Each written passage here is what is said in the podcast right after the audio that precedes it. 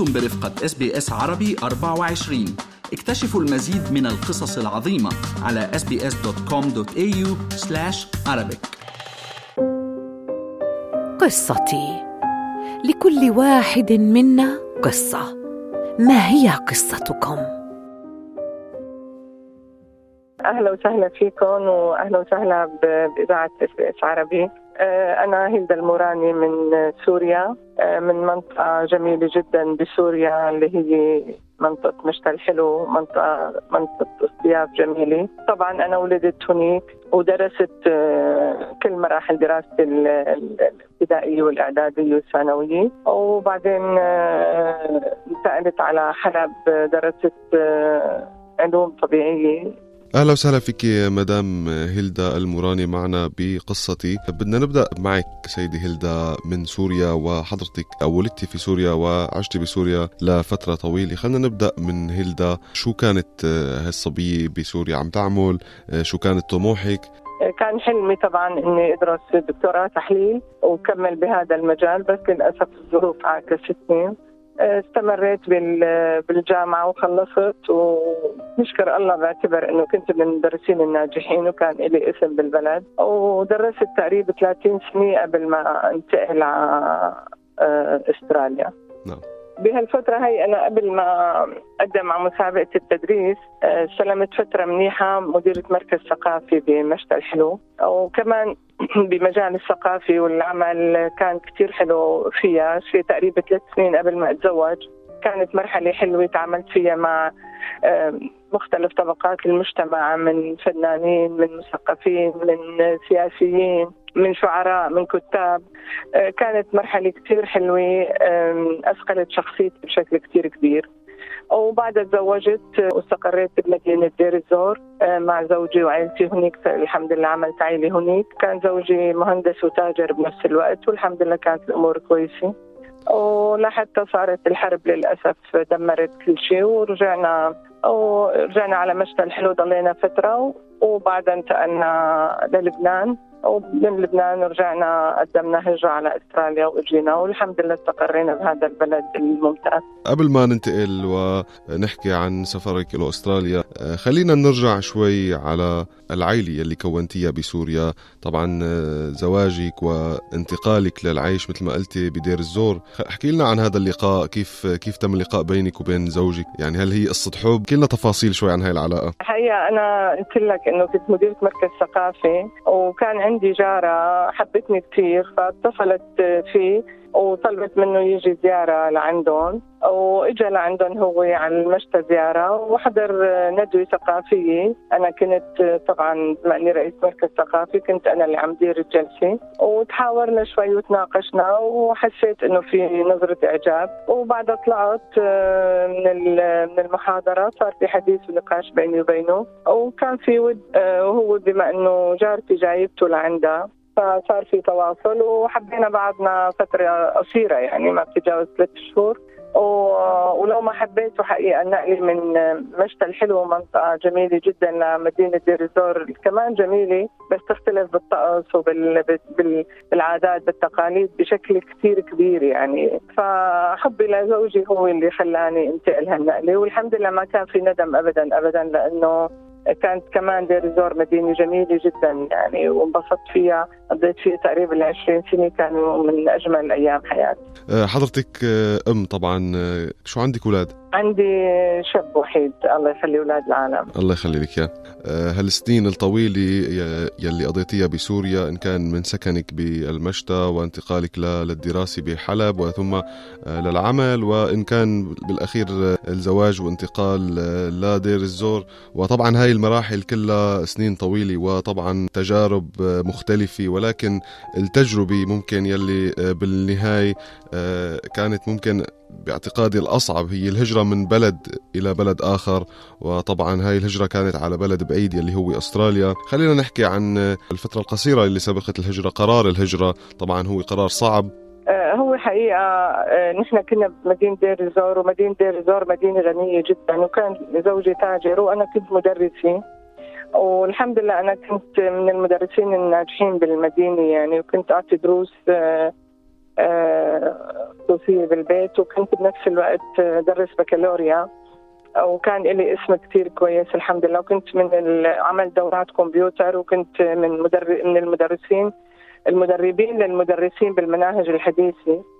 وكنت من الألف مدرس على مستوى سوريا الحمد لله كنت أثبت وجودي بشكل كثير كبير. طبعا هذا كله بجهد وبتعب يعني.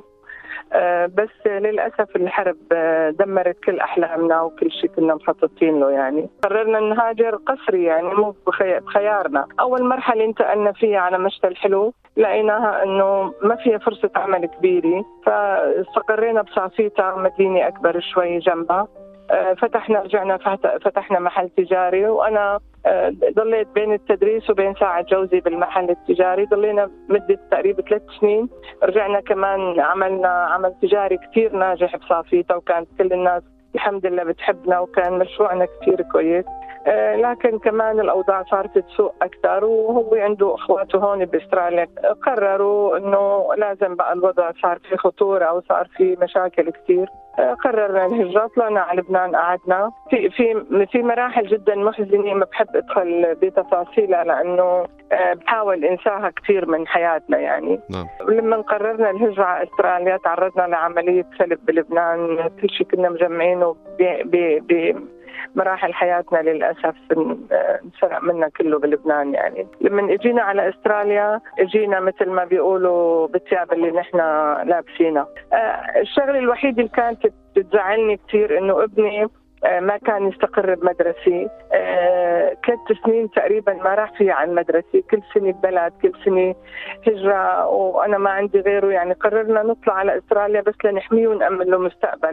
وصلت إلى أستراليا طبعا ودائما الضغط النفسي اللي بشكله آه، الهجرة إلى بلد جديد والبدايات طبعا آه، المراحل يلي مرقتوا فيها. هل هل رحتي تعلمتي لغة؟ هل بدأتي طبعا عمل بأي مكان آخر قبل ما يصير عندكم ال business الخاص فيكم؟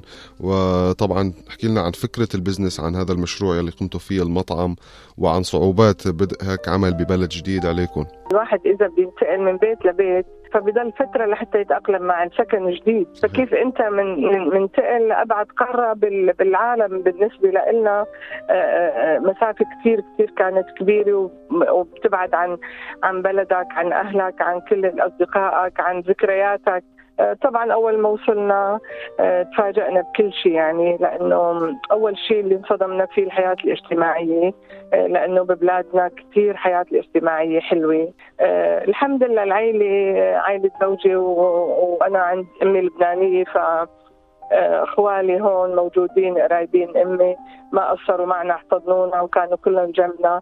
بس كل هالشيء ما بي ما بيخفف كثير من الغربه اللي انت آه، صارت آه، بنفسك من جوا يعني. أنا وزوجي آه، دخلنا فورا المدرسة زوجي مهندس زراعي وأنا مثل ما قلت لك خريجة علوم طبيعية. للأسف في في شغلة كثير مهمة إني أنا باللغة عمري ما حبيت اللغة الإنجليزية وعمري ما نجحت فيها. فعانيت حقيقة عانيت بمشكلة اللغة كثير يعني. واللي أكثر شيء عانيت منه إني أنا مدرسة فعانيت شوي إني أنا كنت مدرسة 30 سنة وأرجع أقعد على مقاعد الدراسة كطالبة وأحس إنه الأسلوب مختلف عني تماما بتوصيل المعلومة للطالب يعني. فعانيت شوي بالبداية. آه، حاولوا إنه يساعدوني إنه أنا عندي كثير خبرة بمجال شهادتي وهوني. بس الحمد لله آه، آه، يعني أخذت المعلومات اللي كانت تساعدني إني أمشي بالحياة لا أكثر ولا أقل يعني. نعم. آه بعدين آه بالمدرسة يعملوا هيك يقولوا إنه بدكم تعملوا أكل كل واحد عن طبيعة بلده. آه فأنا كنت أعمل أكل أكل وحلويات وهيجيب آه ما أشوف الأكل اللي أنا فورا يعني يختفي عن الطاولة. العالم كلها تحبه وتاكله بسرعة وأعمل. يرجعوا يطلبوا مني مرة ثانية مرة ثالثه بعدين صارت الانسه اللي عندنا تشجعني كثير يعني. وطبعا أنا وزوجي سوا كنا بالمدرسة. فهو كان محتار إنه آه، شو لازم نشتغل بالبلد؟ لأنه هو آه، يعني عقله بزنس تاجر يعني. ولازم يعمل شيء آه، ما بيقدر يقعد يقول لي نحن صح هو كان فوق ال 50 بعمره بس يقول لي آه، يعني نحن إذا اجينا بدون شغل معناته نحن مثلنا نحن عايشين. فكان قرار إنه تتجهوا آه، لفتح مطعم خاص وتقديم هذا الطعام وطبعا الخبرة اللي حكيتي عنها آه، تقديمها للأستراليين وللأجانب طبعا في أستراليا لحتى طبعا هو مشروع آه، كبير يعني وخطوة كبيرة ولكن قبل ما نفوت بتفاصيل العمل كيف كانت آه، يعني من شخص طبعا مهنة الطبخ هي مهنة رائعة ولكن لشخص كان مدرس ويعني حضرتك كنت مدرسة تعاملك كان مع طلاب مدارس عم تعلمي علوم مثل ما ذكرتي لشخص انتقل إلى مطبخ آه، وطبعا أكل وطبخ ومهنة بعيدة كل البعد عن المهنة السابقة كيف كانت صعوبات هاي الانتقال؟ لا ما سهل أبدا مثل ما حكيت كان انتقال كثير كثير صعب. بالاخص أنا يعني بعمري ما لا ما فت على مطبخ بمطعم. يعني ما بعرف أصلا الآلات اللي بيستعملوها. أنا طبعا آه، آه، لما كنت عم بدرس آه، ما وقفت. يعني أنا فورا رحت على العمل. اشتغلت بالأول هون بفاكتوري للكوي والهي. وطبعا أنا هذا الشيء بعتز فيه. طبعا بالبداية كثير كان صعب. أنا ما بنكر إنه العمل انتقال من نوع عمل لنوع عمل ثاني. بس هذا الشيء خلاني أتحمل يعني وأتعلم إنه لازم الإنسان يصبر ويتحمل أكثر. آه، ضليت فترة بهذا الشغل بعدين لما قرر زوجي قال لي لازم نفتح مطعم. آه، انتقلت اشتغلت بمطعم صغير بس للأسف ما كان إنه في هالتنوع بالأكل وبالخبرة وبال أنا انتقلت بس لحتى آه، أكسب شوية خبرة يعني بس كان بعيد كثير كثير عن مجال عملي. أنا هلأ اللي عم بقوم فيه بالأكل. ومع هذا بس إنه نوعا ما كان لا بأس إنه أخذت شوية خبرة صغيرة اشتغلت فيه ست سبع شهور. آه، بعدين زوجي خلص أخذ القرار و وطلعنا دورنا على مكان والحمد لله توفقنا. قد ما أحكي لك عن الصعوبات حقيقة مرينا بصعوبات. صعوبات اللغة صعوبات التعامل مع الزباين نحن ما كثير آه، عندنا خبرة فيها. آه، بس شو عملنا؟ أخذنا قرار إنه نحن كأنه ما نطبخ بالبيت وبدنا نطعم العالم كأنه بيتنا بس. مدام هيلدا يعني هذا المشروع وهذا ال business يلي افتتحتوه وطبعا الصعوبات يلي ذكرتيها مع بداية أي عمل جديد ولكن عم يكبر هذا المطعم وهذا دليل وواضح على نجاح ال business وعلى نجاح المشروع. احكي لنا أكثر عن المطعم بالوقت الحالي. نحن كنا عم نشتغل حقيقة بضمير يعني وكان كل شيء نظامي. صار عندنا زباين كثير الحمد لله والناس كلها كانت تحبنا. فقررنا إنه نكبر وأخذنا بعض القروض اللي ساعدتنا بمشروعنا آه، والحمد لله كان محلنا كتير صغير هلا عملنا محل كبير. آه، عملنا البيت الشامي بكل تفاصيله يعني. البيت اللي آه، بيشبه بيوت باب توما والتراث الشامي القديم. وعملنا جنبه محل سويت. كمان بدنا نحاول نحط بعض الأصناف السورية القديمة يعني. وعملنا كافيه كمان بس فيها الأكل العربي كله. عم نحاول نعمل كل أنواع الفتات. وانشهرنا كثير بالفلافل. العالم كثير بتحب الفلافل آه، احكي لنا عن اسم المطعم شاميات. آه، مين اختار الاسم وليش اخترتوا هالاسم؟ آه، حقيقة أنا أول مين اختار الاسم؟ كنت جاي من سوريا وكثير متأثرة لسه يعني هلأ ولو بعد 100 سنة طبعا بتضل الشام بقلبنا يعني. حقيقة ما كان في مطاعم مثل ماي باسم سوريا هون أبدا. نعم. ونحن كجالية سورية كبيرة صرنا بأستراليا. فكان لازم نحيي هذا الاسم اللي هو اسم بلدنا. وعاصمتنا الحلوة الشام يعني. نعم.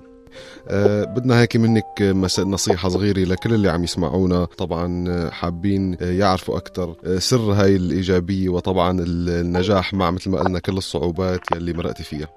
أنا ما حبيت أحكي للناس مآسي لأنه بدي أعطي الوجه الإيجابي لحياتنا. بس لو بدي أحكي نحن الظروف اللي مرينا فيها كثير كانت صعبة وقاسيه آه، اختصرناها كثير وما ردنا نرجع للآلام. أنا اللي بدي أقوله للناس إنه فعلا من من قلب المعاناة بيخلق الأمل. والإنسان لياخذ عمر بس يوقف عنده. نحن ما لنا صغار بدينا البزنس أنا وجوزي بالخمسينات. هون في مجالات كبيرة للحياة في مجالات كبيرة للمشروع المشاريع للنجاح للتفوق.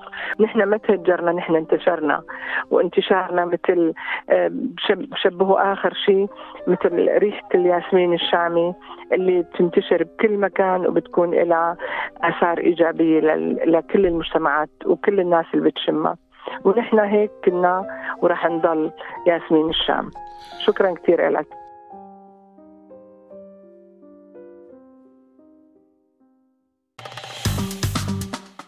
اضغطوا على ال like أو على ال share أو اكتبوا تعليقاً. تابعوا إس عربي 24 على الفيسبوك.